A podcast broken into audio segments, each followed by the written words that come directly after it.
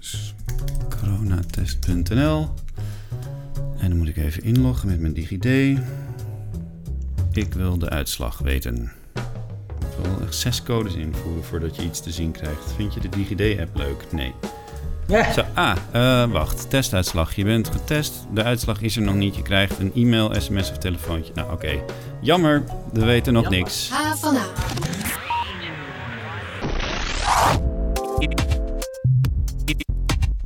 Fijn dat je luistert naar onze podcast. Elke week praten we door over nieuws en verhalen hier op de HVA. Maar eigenlijk moet ik daar op de HVA zeggen, want sinds een week werken ook wij weer helemaal vanuit huis.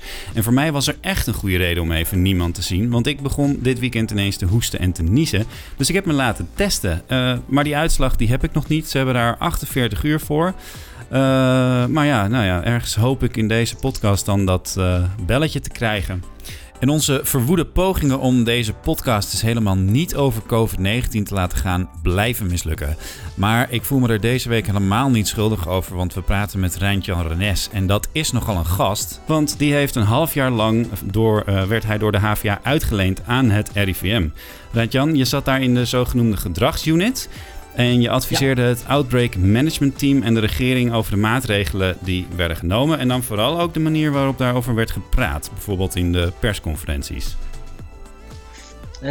Ja, wat wij vooral deden is dat wij keken naar de gedragsmaatregelen en in welke mate deze werden opgevolgd door de mensen. Ja. En wat mogelijk de reden waren dat ze dat niet deden en hoe je dat dan inderdaad door middel van een goede persconferentie of andere vormen van communicatie zou kunnen verbeteren. En hoe vond je zelf dat het ging? Dat is een hele goede vraag. Nou, ik had zelf wel... laat ik het zo zeggen. Ik vond het heel prettig dat wij op een bepaald moment wel ook mee mochten denken over de persconferenties en echt mee mochten kijken naar de campagnes, omdat we in ieder geval daardoor ook meer de inzichten vanuit gedragswetenschappen in dit soort belangrijke uitingen ook een plek konden geven. Ja, een heel recent voorbeeld van iets wat vanuit gedragswetenschap interessant is denk ik de discussie rond mondkapjes. Hoe wordt zo'n besluit om dat te adviseren en niet, bijvoorbeeld niet te verplichten, hoe wordt dat genomen? Vind je dat duidelijk genoeg?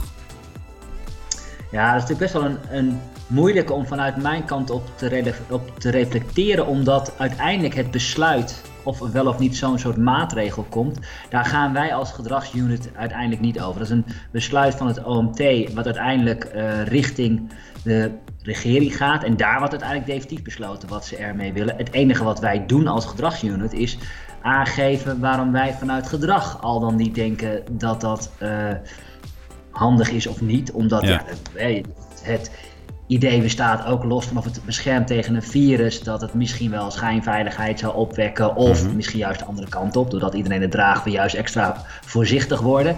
Dus op dat soort elementen, daar adviseren wij dan wel.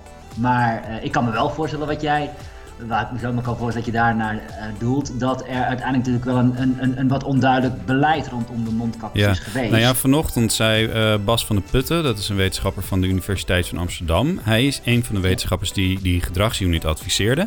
Hij zei dat hij het gek vond dat die mondkapjes niet worden verplicht als de overheid het wel nuttig vindt. Ben je dat met hem eens? Nou ja, als inderdaad de overheid uiteindelijk vindt dat de mondkapjes nuttig zijn, dan zou je kunnen zeggen, dan ga je ze verplichten. Tegelijkertijd is volgens mij daar nog best wel veel onduidelijkheid over in welke contexten en waar ze al dan niet nuttig zouden moeten zijn. Ja. En dan zie je in ieder geval dat vanuit de Nederlandse regering er nog steeds twijfels zijn over of je ze overal verplicht moet stellen. Ja. En weet je, dat vind ik wel, dat wil ik toch even zeggen. Weet je, wat ik merk los van deze maatregelen, dat geldt eigenlijk voor alle maatregelen, daar zit continu een hele afwegingskader achter. Wat gaan we doen? Gaan we ze verplichten? Gaan we ze adviseren? Maar ik ben het met je eens, als het gaat om de mondkapjes, daar zie je natuurlijk wel in dat dat een maatregel is waarin wij in Nederland in ieder geval door de afgelopen half jaar heen een soort onduidelijk beleid in hebben gehad. Zeker als je bedenkt dat Jaap van Dissel ook gewoon nog hardop zegt dat hij het eigenlijk heel erg betwijfelt of het nou wel nodig is. Dat noemt die Bas van de Putten op de radio dan echt een communicatief drama. Ja, en kijk, en ik ga er natuurlijk, dat zal ik ook bij deze zeggen, ik ga daar niet te veel op een dergelijke manier een waardeorde aan hangen, omdat ik wel heel goed zie de verschillende rollen hierin. Jaap van Dissel, ja, die bekijkt het vanuit zijn expertise en schat van daaruit in dit is wel of niet nodig. Uiteindelijk is het de regering die hier een beslissing inneemt. Mm-hmm. Maar ja, wij zien in onze eigen onderzoeken wel dat maatregelen die voor veel mensen onduidelijk zijn of die heel veel inconsistenties hebben. Hè. Sommige dingen moet je het wel, andere mag het weer niet. Of een bepaalde doelgroep mag het wel doen of niet. Dat zag je ook rondom het afstand houden. Hè, waar je natuurlijk een bepaalde set wel weer oké was dat mensen bij elkaar gingen zitten. Nou zie je wel dat het draagvlak omlaag gaat. Dat mensen dat lastig vinden. Dus dat zie je rondom de mondkapjes ook. En in die zin kan ik me wel voorstellen dat Bas, die inderdaad in onze wetenschappelijke adviesraad zit van de unit, dat Bas dan zegt, ja, dit is nou niet zo heel erg handig. Nee. Ja, hij zei het iets stelliger. Maar wij vroegen ook aan HVA-studenten wat zij van het dragen van mondkapjes op de HVA-campus vinden. Daar gaan we even naar luisteren. Zouden jullie het bijvoorbeeld goed vinden als er misschien een mondkapjesplicht komt op de hogeschool? Nou, dan zou ik wel vragen of ik dan niet meer hoef te komen. Het hangt er een beetje van af of het puur voor de looproutes is of ook in de lokalen, overal. Ik heb straks 3 uur lang college. Ja, om nou 3 uur lang met zo'n mondkapje op te zitten, dat vind ik een beetje onzin. Het lijkt me wel een goed idee, omdat er na de persconferentie horen gewoon heel veel mensen dat het toch weer heel erg opkomt. En vanuit ook sociale gebieden dat het dan misschien wel handig is om het ook hier op school te gaan doen. Ik denk dat het nu niet echt nodig is, maar als ze zien dat dit echt een plek is waar veel besmettingen plaatsvinden, dan zou het wel verstandig zijn, denk ik. Hoe gezond is het om de hele tijd je eigen adem weer in te ademen? En ik moet zeggen dat ik daar ook wel een beetje benauwd van word. Dus ik vind het niet. En ik heb een bril, dus ik zie niks. Dus ik vind het niet echt chill. Als je luistert naar die studenten, Reint Jan, wat vind jij dan? Moet de HVA mondkapjes ook verplichten? Oh, dat vind ik een interessante vraag. Nee, want ik, toen ik ernaar luisterde, en dat vind ik toch wel, vond ik het vooral ook heel interessant om te merken hoe er werd gereageerd sowieso, hè, op de vraag van of het wel of niet zou moeten verplichten. Want, dus ik kom inderdaad terug op jouw vraag, maar wat ik er heel aardig aan vond om terug te zien is dat veel studenten toch ook wel het ongemak benoemen, hè, van de mondkapjes op verschillende manieren. Je bril beslaat, nou, het is een hoop gedoe, je kan moeilijk ademen. Dus zeker wanneer je dat dan een hele lange tijd moet gaan dragen, dan werd het wel als heel vervelend ervaren. Maar dan is het ook alweer mooi om te zien dat degenen die er wat positiever tegenover staan, dat degenen zijn die ook wel benoemen dat ze ook wel het gevoel hebben dat de problemen weer groter zijn, dat het dan misschien toch wel weer nodig is. Hè? Die maken zich een beetje zorgen. Nou, dat is ook precies wat wij vaak in onze studie terugzaken, dat op het moment dat die affectieve dreiging toeneemt, dat we wel weer meer bereid zijn om bepaalde maatregelen te nemen. Terwijl tegelijkertijd, degene die twijfelen ook heel vaak benoemde van ja, hoeveel zin heeft het nou? Hè? Die twijfelen ook een beetje over de effectiviteit van dit alles. Ja. En hebben daar ook een beetje, nou, dat zien we ook tegelijkertijd terug. Op het moment dat mensen eigenlijk twijfelen of datgene wat ze moeten doen ook wel daadwerkelijk helpt om corona onder controle te krijgen, dan zie je ook dat ook de weerstand om met zo'n maatregel wat te gaan doen toeneemt. Nou, dat vond ik wel leuk om dat ook in die opmerkingen van de studenten terug te zien. Ja. Draag je zelf eigenlijk mondkapjes? Ja, daar waar het op dit moment langzamerhand wel van ons verwacht wordt. Dus ik kom net terug van de supermarkt. Ja. En als ik dan naar binnen ga, dan doe ik hem om. En ik merk ook, daar zal ik heel eerlijk in zijn, dat ik het ook prettig vind wanneer ik niet de enige ben. Dus het is voor mij ook gemakkelijker geworden nu dat iets meer de norm is. En ik draag hem sowieso. Ik ga vrij veel met de trein. Ik heb geen auto. Dus als ik in de trein zit, draag ik hem sowieso. Ja, dat is verplicht ook, hè? Ja, en dan is het verplicht. Nou, dat is precies ook waarom ik... Want jij zegt, van, vind je dat het verplicht moet worden? Nou, dat vind ik een hele moeilijke, want uiteindelijk ga ik daar niet over. Ik denk vanuit gedragsperspectief, hè, als je uiteindelijk als HVA... dan ga ik even vanuit dat de HVA hier een keuze zelf in zou moeten maken. En zij vinden zelf het eigenlijk heel wenselijk dat iedereen dit doet in de school. Ja, dan moet je het eigenlijk gewoon verplicht stellen, want dan weten we wel, op het moment dat je het verplicht stelt, ook degenen die er nu nog een beetje weerstand tegen hebben, die weten dan, ja, het is niet anders. In dit gebouw moet ik hem dragen. En dan doen we dat allemaal ook. En dan is het ook hetgene waar de weerstand ook uiteindelijk wel weer weggaat. Je haalt het keuzedilemma eigenlijk weg bij alle mensen zelf. Ja. Ja, en we zien ook, op het moment dat er nog een keuze is bij de mensen zelf, dan haal je ook ruimte voor weerstand. Je ziet ook inderdaad dat mensen dan ook met argumenten komen waarom ze het niet willen. Terwijl als je eigenlijk het geen keuze meer laat, dan ontstaat een rationalisatieproces. Dan zeggen mensen, ja, nou weet je, dit is nu wat het is. En dan proberen ze het voor zichzelf uiteindelijk ook maar een plekje te geven. Ja, nou heb ik je niet gebeld om het alleen maar over die mondkapjes te hebben. Hoewel de verleiding erg groot is, want het is veel in het nieuws. Ja. Wat ik vooral ook wil weten, want je hebt een half jaar als HVA-lector bij het RIVM gezeten. Hoe zag je werk daar nou precies uit? Nou, ik mocht 2 keer in de week mocht ik ook echt daar naartoe. Dus dat was voor mij al fijn. En waar heel veel mensen op een bepaald moment echt helemaal aan huis gekluist waren. En hoe is Jaap van Dissel in het echt? Ja, nou, in die zin is het wel heel aardig dat ik op een bepaald moment een overleg had in een zaal waar ik naartoe liep. En toen liep ik binnen en toen dacht ik van, jeetje, dit zijn allemaal mensen die ik bijna kende. Toen bleek inderdaad het hele OMT er te zitten. Dus heb je niet alleen Jaap van Dissel, maar ook Marion Koopmans en Diederik Gommers. En toen had ik wel, dan zal ik heel eerlijk zeggen, dat ik even dacht dat ik een soort Real Madrid voor me zag met alle sterren die op dit moment in deze crisis een rol spelen. Ja. Dus dat was inderdaad een aardige gewaarwording. Nou ja, mijn dagen die zagen er zeker voor de zomer. Dat waren ten eerste altijd heel lange dagen. Waren echt van 's morgens vroeg tot 's avonds laat ging het continu door. En dat was echt de crisistijd? Wat zei je? Dat was echt de crisistijd?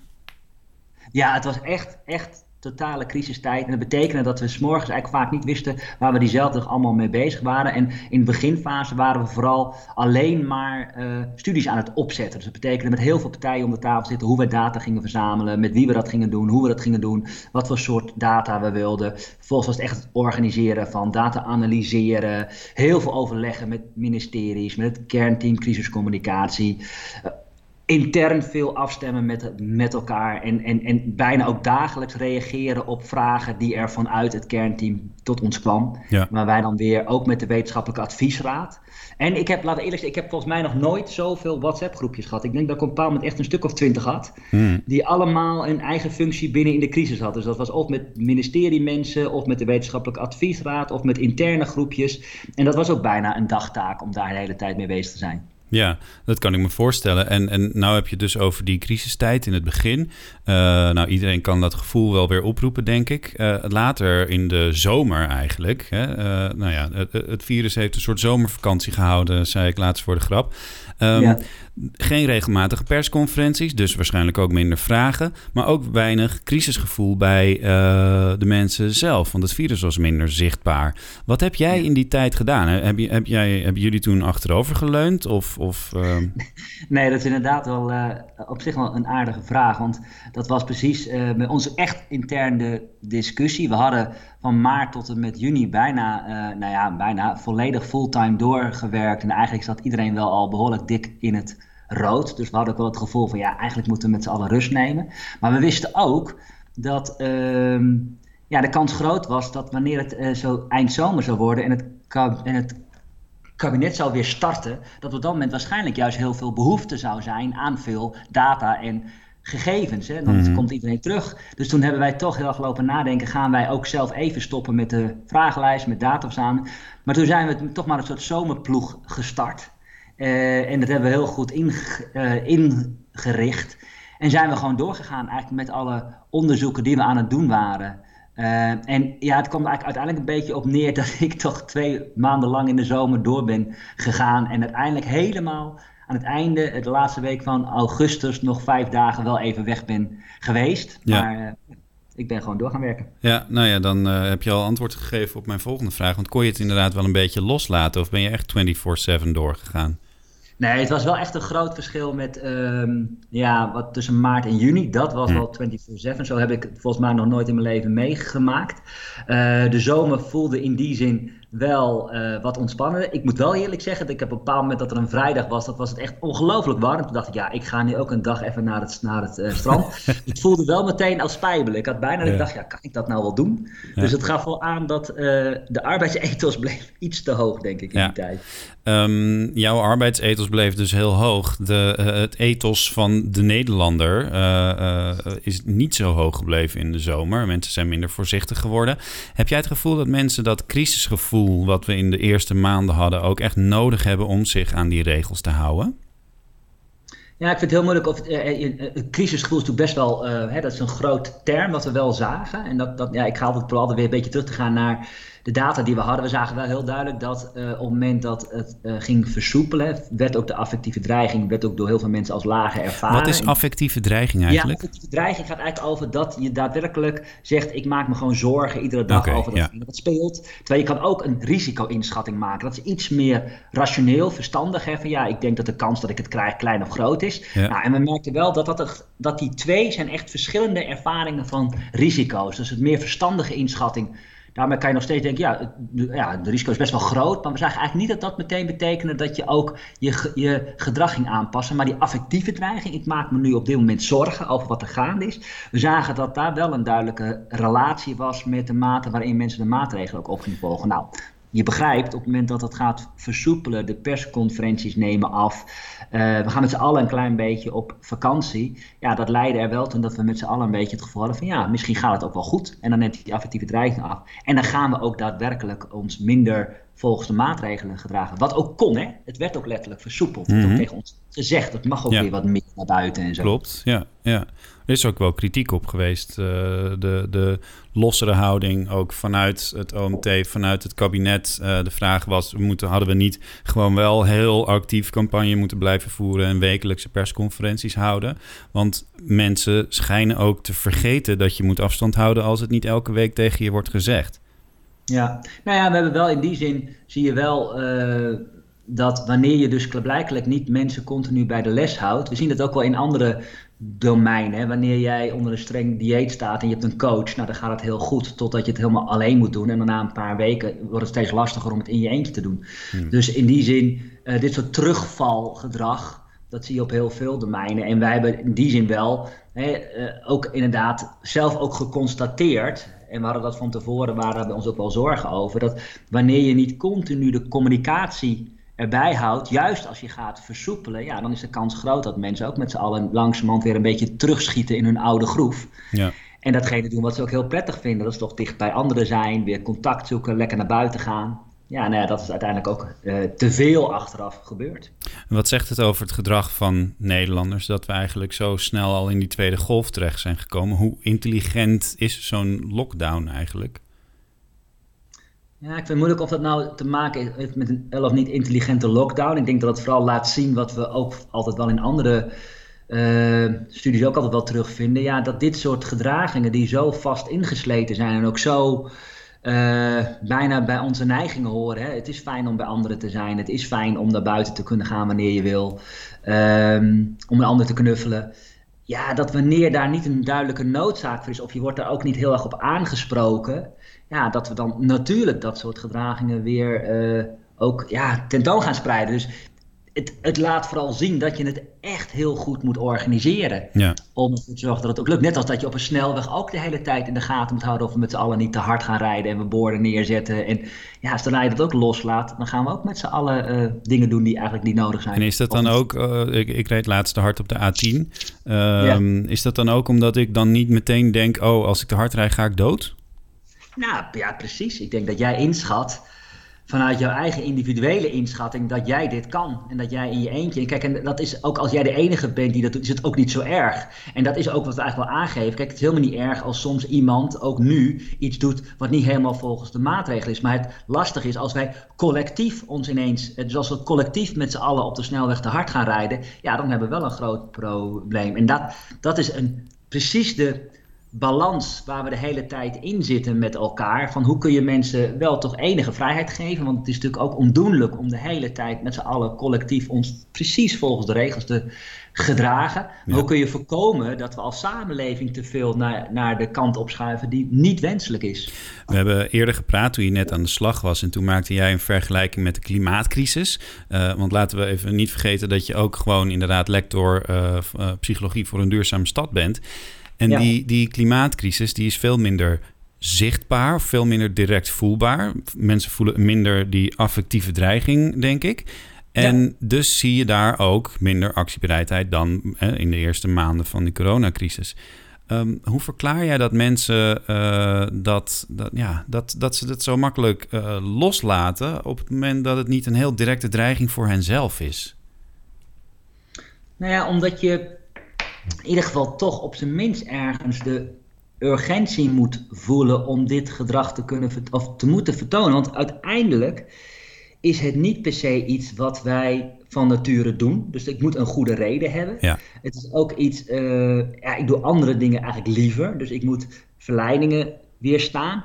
De opbrengst van datgene wat ik doe, ja, is eigenlijk niet per direct zichtbaar. Is eigenlijk vaak ook nog eens een keer misschien wel voor anderen. Nou, ik denk ook aan jongeren die in veel gevallen, als ze al last van krijgen, niet zelf daar iets ergs van krijgen. Dus je moet heel veel dingen in één keer doen die niet per se direct iets prettigs is. Ja, als dan ook nog eens een keer er geen heldere aanleiding is, ja, dan is dat best wel te verklaren waarom jij... Ik bedoel, als ik aan jou vraag waarom jij eigenlijk te hard rijdt op de snelweg, waarom hou je je niet netjes aan gewoon wat daar dan moet? Ja, nou, ik was gewoon niet aan het opletten. Kijk, je moet van 100 naar 80, je kent dat stukje wel. Maar dat betekent dat je dus blijkbaar, als je niet oplet, vanzelf eigenlijk iets doet wat niet helemaal de bedoeling is. Nou, dat is precies bijvoorbeeld de afstand houden. Dat vraagt best wel veel concentratie de hele tijd, dat je het goed doet. Dan moet je dus de hele tijd iets in je achterhoofd hebben wat je alert houdt, of met elkaar alert houdt, of het moet zo zijn dat de omgeving zo is ingericht dat je niet anders kan. Ik bedoel, als jij een auto hebt die niet harder kan, ja, dan wordt het voor jou geregeld. Dat kan natuurlijk ook. Ja, dat zou mooi zijn inderdaad. Een auto die maximaal 100 kan. Of 80 dan op de A10. Studenten lijken de schuld te krijgen een beetje van het opnieuw oplaaien van het virus. Vind je dat terecht? Nee, ik vind het sowieso heel erg onverstandig om bepaalde groepen de schuld te geven. Ik denk dat dat ten eerste tot niks leidt en het vaak een veel te versimpelde weergave van wat eigenlijk echt speelt. Ja, dus nee. Maar laten we het gewoon feitelijk even bekijken. Er waren wel heel veel besmettingen in studentensteden en er was echt aantoonbaar veel gebeurt achter de deuren van de studentenhuizen, zullen we maar zeggen. Ja, dus dat betekent dat er onder die groep blijkbaar op dit moment best wel veel gedrag is waarin het ook lastig is om die besmettingen te voorkomen. Maar om dan te zeggen, zij zijn dus schuldig aan de huidige opleving. Ik denk dat je je ook kan afvragen, hebben wij deze groep wel voldoende voorbereid op wat gaat komen? Ondersteunen we ze voldoende? Het is ook een groep die ongelooflijk veel ook te lijden heeft onder datgene wat nu speelt. Als je nu toch begint aan je studie. En dit is de wereld waarin jij je vrienden moet maken. Waarin jij student, heb je dus jarenlang op de middelbare school gezeten met het idee dat je fijn gaat studeren. Dus ik denk dat dit een groep is waar je misschien met veel meer zorg naar moet kijken. En samen met hen ook dit dan moet gaan organiseren. En het is heel gemakkelijk om ze nu aan te wijzen. En laten we ook heel duidelijk zijn, we weten ook nog steeds van een heleboel besmettingen niet waar ze vandaan komen. Hè. We weten, kunnen dit nu voor een bepaalde groepen wel goed identificeren. Maar heel goed weten we ook nog steeds niet. Dus ja, het is te makkelijk als het daar nou op leidt om dan te zeggen dat zij zelf ook persoonlijk schuldig zijn. Ja, dan kun je voor studenten eigenlijk aparte regels maken. Er was bijvoorbeeld laatst een interview met een hoogleraar van het AMC op onze site en op de site van Folia. Die zei, laat het virus maar rondgaan onder die studenten. En diezelfde Bas, waar we het net over hadden, die schreef nota bene op Folia ook een opinie waarin hij zegt, laat al die medewerkers maar thuis zijn en de campus helemaal voor de studenten zijn. Ja, nou dat laatste, daar kan ik me iets bij voorstellen. Dan ga je gewoon nadenken, hoe kan je een situatie creëren waar deze groep zich veilig in ieder geval kan begeven. Ik vind dat iets anders dan de eerste uitspraak van laat het virus onder die groepen maar gewoon rondwaren. Want ja, ten eerste ga ik daar helemaal niet over. Ik ben een gedragswetenschapper en wat ik begrepen heb van de experts, dat is het allerstomste wat je kan doen. Er is niet zoiets als je kan een groep isoleren in de samenleving en daardoor komt het niet bij de kwetsbare groepen. Zoiets bestaat. Maar blijkbaar niet. Is heel moeilijk goed te organiseren. Dus iedereen die dat suggereert, heb ik begrepen, die heeft niet goed door hoe dat dan werkt. Dus dat lijkt me onzinnig. Maar wat natuurlijk wel is, net zo goed als we dat ook in het begin van de crisis hebben gedaan met de zorginstellingen, dat je wel degelijk kijkt van hoe kun je het zo organiseren dat bepaalde groepen minder snel besmet worden. Of het, net zo goed als we uiteindelijk hebben besloten dat de middelbare scholen weer open gaan op een andere manier dan nu de hogescholen. Ja, tuurlijk, je kan per doelgroep kijken wat je kan organiseren wat goed past bij die groep, op maat. Er is veel kritiek vanuit de samenleving op de corona-aanpak, de laatste tijd in ieder geval. Ja. Hoe kijk jij daarnaar?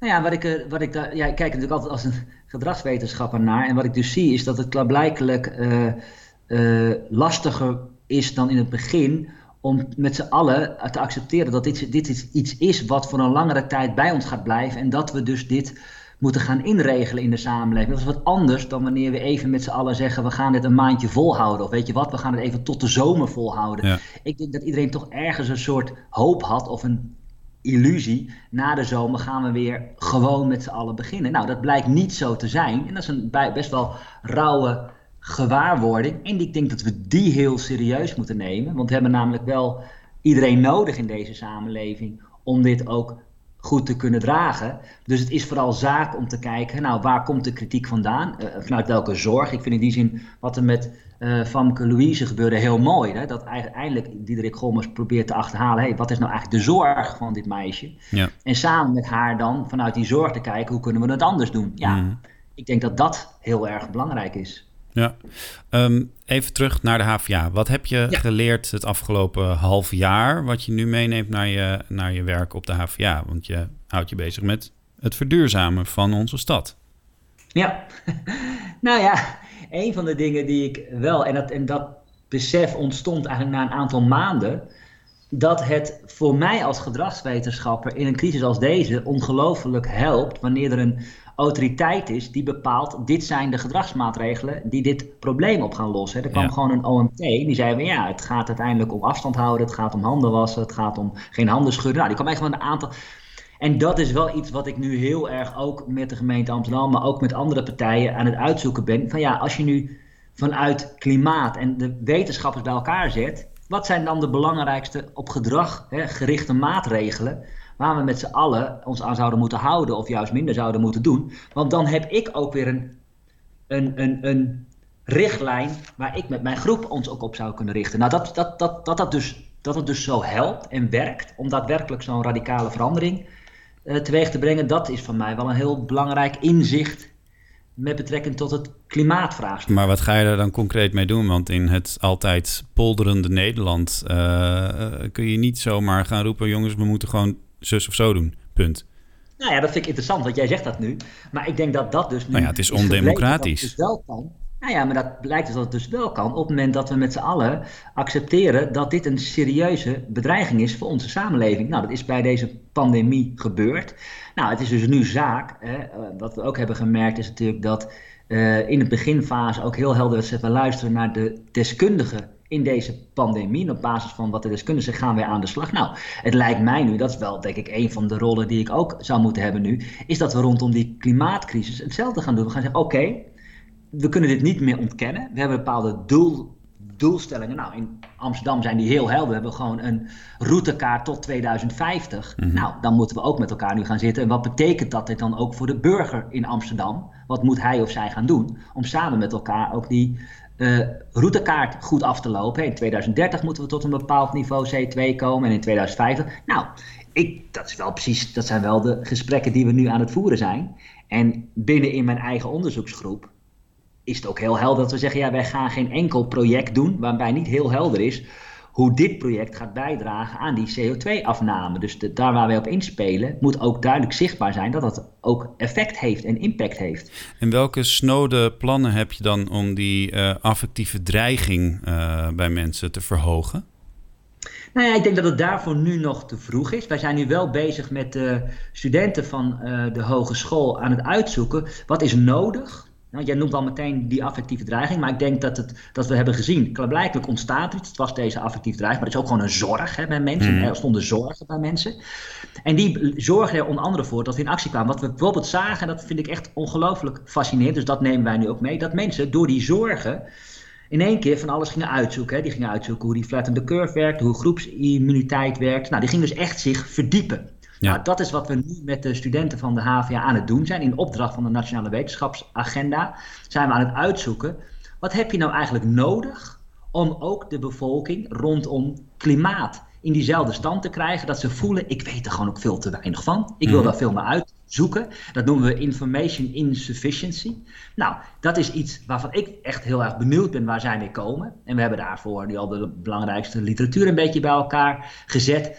En wat we dus eigenlijk aan het doen zijn, is die triggers nu identificeren. En dan gaan we met coalitie I, dat is weer de grote jongerengroep, die ook met klimaatintensief bezig gaan, we kijken hoe we dat dan ook weer binnen Den Haag een plek kunnen geven, als we eenmaal weten hoe dat uitgezocht is. Ja. Dus ja, dat zijn onze snode plannen. Ja, ik vind niet zo snood, eerlijk gezegd. Ik vind ze nog heel braaf. Ja, maar ik ben ook niet zo heel snood. Hè? Okay. Wat dat betreft is het altijd... Het is wel grappig dat je dit zegt, want we hebben nu bij ons binnen onze eigen onderzoeksgroep heel erg de discussie. Zijn wij radicale gedragsveranderaars? Nou, er zijn mensen binnen mijn groep die vinden dat wij te weinig radicaal zijn. Ik denk dat wij voor wat wij doen als onderzoeksgroep al behoorlijk radicaal zijn. Ik denk wel dat wij de hele tijd bij de beleidsmakers en de ambtenaren met wie we veel te maken hebben, toch altijd wel iets schuren. Wij zeggen altijd, ja jongens, dit is echt niet genoeg.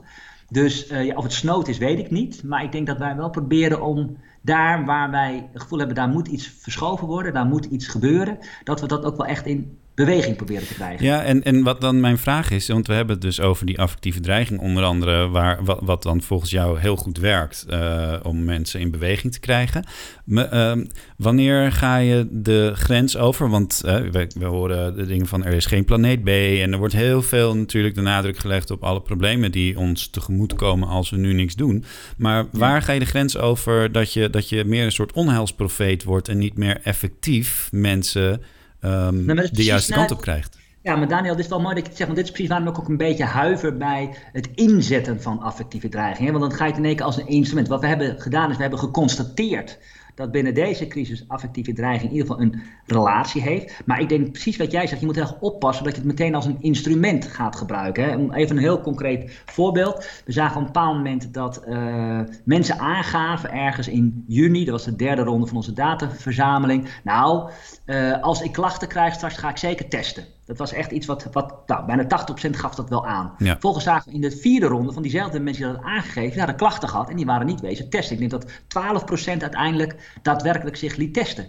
Ja, wat je dus ziet, wat dan gebeurde was dat er een beetje een soort impuls was bij de communicatiepersonen om dan moeten we veel meer gaan uitleggen waarom het heel ernstig is en de dreiging laten toenemen. Terwijl wij zagen in onze data dat in dat geval helemaal niet affectieve dreiging het grote probleem was. Mensen hadden wel degelijk door dat het nodig was, maar ze vonden het heel moeilijk om de klachten die zij zelf hadden ook te koppelen aan, misschien is het wel corona en moet ik me laten tasten. Ze vonden dus die diagnose stellen op dat moment heel lastig.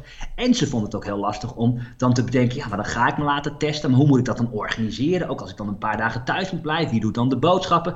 Dus wij zeiden, je kan wel steeds meer die dreiging laten groeien, maar als je dit soort problemen niet op gaat lossen voor mensen, doen ze nog steeds niks. Nee. Dus ik vind het vooral belangrijk om te kijken, hoe kan je wel aandacht triggeren, dat mensen zeggen, dit is echt iets waar ik mij meer wil bezighouden en wat is daarvoor nodig? Nou, dat kan misschien iets doen met dreiging, maar we weten ook van te veel dreiging dat mensen neiging hebben om zich af te sluiten. Die willen er niks meer over horen. Dus het is een heel erg moeilijk te dirigeren instrument. Daar moet je echt goed op letten hoe je dat in gaat zetten. Mm-hmm. Wat we juist belangrijker vinden is dat je hoe je die call to action, wat in dit geval een persconferentie was of een NL alert zelfs. Hè, dat waren allemaal momenten dat wij in één keer werden aangesproken. Dus die dreiging alleen, zonder ook dit soort elementen als een persconferentie of een andere, dan gaat er niks gebeuren. Dus het is echt een architectuur die je neer moet zetten.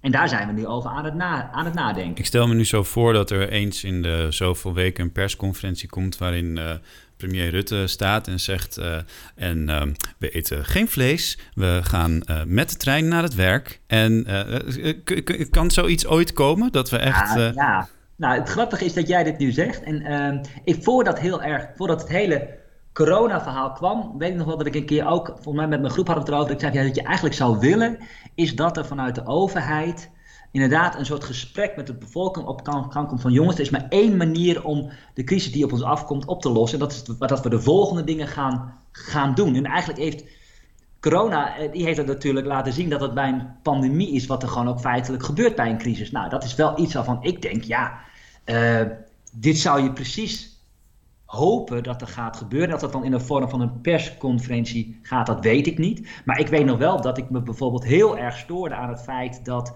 we gingen van 130 terug, hè, met autorijden, 130 naar 100. Mm. En dat werd een beetje door de Nederlandse overheid van, ja, het is allemaal heel vervelend, het is niet anders, maar we moeten toch wat. Dat ik dacht, ja, dit moet je nou uitdragen als een succesverhaal vanuit de overheid. Belangrijke maatregel. Het zorgt er niet alleen maar voor dat we... Hè, het is niet alleen duurzaam, het is ook veilig en het is goed voor onze gezondheid. Nou, dat is nou precies waarom ik wil dat we een overheid hebben die van mij een veilige, gezonde, duurzame samenleving in elkaar zet. Ja, en toch dus, is de democratie zit zo'n aanpak toch in de weg, Reint Jan. Want op het moment dat het politiek wordt in de Tweede Kamer, ben je dit al kwijt. Ja, dat is waar, maar ik denk ook in diezelfde democratie, in diezelfde politiek, zie je wel dat rondom pandemie alle partijen aangaven, ja, dit is nodig. En je ziet nu nog steeds heel veel discussie. Je ziet ook wel dat daardoor misschien inconsistenties ontstaan, maar dat vind ik ook niet erg. Ik denk ook dat het heel belangrijk is om te kijken, wat zijn dan de wenselijke maatregelen? Ik denk ook namelijk als je alle klimaatwetenschappers of een groepje van 10 bij elkaar zit en zegt, nou, kom met 5 gedragsmaatregelen naar buiten, dan zijn ze ook een maand of 5 bezig voordat ze overeen zijn welke 5 dat moeten zijn. Dat maakt mij niet uit. Maar ik vind die democratie is inderdaad, die is er. Maar binnen die democratie betekent niet, kijk naar de stad Amsterdam, dat je dan niet tot maatregelen kan komen waar we als burger met z'n allen ook draagvlak voor hebben. Het mooie is namelijk, daar ga ik hem toch nog even afmaken, is namelijk dat vorig jaar nog een studie verscheen vanuit economische zaken. Dat bleek dat bijna 70% van de samenleving wel degelijk vindt dat er rondom klimaat op dit moment ernstige veranderingen gaan zijn en dat die door ons komen. Nou, dus die draagvlak van, ja, misschien moeten we toch iets met z'n allen, is best wel groot. Ja. Alleen, ja, dat moet je wel echt op een goede manier gaan vormgeven met elkaar. En dan is het niet zozeer dat mensen denken van, ach, het is allemaal onzin, maar meer misschien dat mensen allemaal smoesjes verzinnen waarom ze zich even niet aan die dingen hoeven te houden. Zoals ik bijvoorbeeld ook zei van, nou ja, maar ik ga op de fiets naar mijn werk. Dus hoe onveilig is dat nou dat ik nu toch even op kantoor ga zitten? Ja, nee, ik ben het met je eens dat iedereen dat voor zichzelf zit af te wegen. En daarom denk ik dat je als overheid moet gaan zeggen, nou, dat mag binnen bepaalde kaders. Ik nou bijvoorbeeld binnen de Hogeschool van Amsterdam zou ik me ook kunnen afvragen wat er zou gebeuren. En dat gaat waarschijnlijk onvermijdelijk een keer gebeuren. Als ze toch zouden besluiten, binnen de Hogeschool van Amsterdam eten we gewoon geen vlees meer. Dan klinkt dat als een niet-democratisch besluit. Maar ik denk als je daarvan langzamerhand de draagvlak meeneemt, zeggen mensen allen, oké, dat is misschien ook wel goed. En weet je, ik wilde eigenlijk al wel langer ook wel wat minder vlees eten. Je gaat ook misschien kleine duwtjes geven daar waar het ook nodig is. Waar mensen eigenlijk ook wel voelen dat het nodig is. En dan zijn ze juist wel blij, net als bij roken, dat je uiteindelijk ook die samenleving daarna gaat vormen. Ja. Was je werk bij het RIVM eigenlijk klaar? Of had je nog wel even door kunnen gaan? Nee, ja, zeker. Nadat in de zomer bleek dat er langzamerhand weer meer besmettingen kwamen, werd wel duidelijk dat het werk nog lang niet klaar is. Maar ik had wel voor mezelf echt besloten om terug te gaan naar de Hogeschool van Amsterdam. Dat werd wel lastiger toen bleek dat er van alles op ons afkwam. Mm-hmm. Maar we hebben het wel zo, we hebben van begin af aan zo georganiseerd dat er nu een heel groot team is daar. Daar werkt zo'n 50 man. En we zijn ook bezig geweest op een bepaald moment er mensen bij te halen die op het niveau van het kernteam ook beter konden meedenken. En ik ben weliswaar helemaal terug bij de Hogeschool van Amsterdam, maar ik ben niet helemaal weg in het meewerken in RIVM. Alleen ik wilde weer gewoon 1 inlogcode, 1 e-mail. Ik wilde niet 2 systemen hebben. Ja. Dus ik ben formeel helemaal terug. Maar daar waar ik kan, ondersteun ik ook nog binnen deze crisis. Dus nog 1 keer, kun je het wel een beetje loslaten, Reint Jan? Ja, ik kan het veel beter loslaten. Dat meen ik ook echt. Ik ben ook uit, ik denk zeker wel 12 appgroepjes gestapt. En ik kijk veel kritischer naar waar ik wel en niet op reageer. De eerste maanden, ik was echt continu online en ik was alleen maar bezig. Dat is nu misschien ook nog steeds wel zo, maar niet meer omdat ik met de coronacrisis ben, maar juist omdat ik ook weer met mijn eigen onderzoeksgroep bezig ben en ook gewoon soms Netflix kijk en andere dingen doe. Dus ik kan het veel beter loslaten dan in het begin. En doe je dat Netflix kijken dan met die UX aan, wat ik laatst op Twitter zag? Nou ja, het is goed dat je erover begint, want we hadden vanmorgen met mijn onderzoeksgroep even een discussie. En toen ging het over dat iemand had een hele mooie fijne kruk gekocht. En dan was het even, wat hebben we allemaal eigenlijk gedaan om het thuis zo comfortabel mogelijk te maken? Ja. Nou ja, ik durfde ze niet te laten zien, maar ik heb inderdaad UX gekocht, waardoor ik lekker de hele dag deze koude winter deken in kan gaan die gaan komen. Kijk, die had ik misschien kunnen gebruiken. Dan was ik niet gaan hoesten. Ik zit tussendoor even te kijken of mijn uitslag van die test al binnen is. Maar die laat nog steeds op zich wachten. Dat is langer dan 48 uur. Ja, dat is wel erg. Dank Reint Jan voor dit gesprek. En jij bedankt voor het luisteren. Volgende week is het herfstvakantie, dus maken wij even geen podcast. De week daarna zijn we er gewoon weer terug. Vind je dit een leuke podcast? Geef ons dan een beoordeling op iTunes of Spotify. En heb je een opmerking of een tip? Mail ons dan op havana.hva.nl of stuur ons berichtje op sociale media. Verder houden we je dagelijks op de hoogte van alle andere verhalen over jouw opleiding op Instagram, Facebook en Twitter. En wil je meer, dan ga je natuurlijk naar onze website havana.nl. Blijf gezond en tot de volgende. Dankjewel, Reint Jan. Geen enkele podcast meer missen? Check dan Havana in je favoriete podcast-app.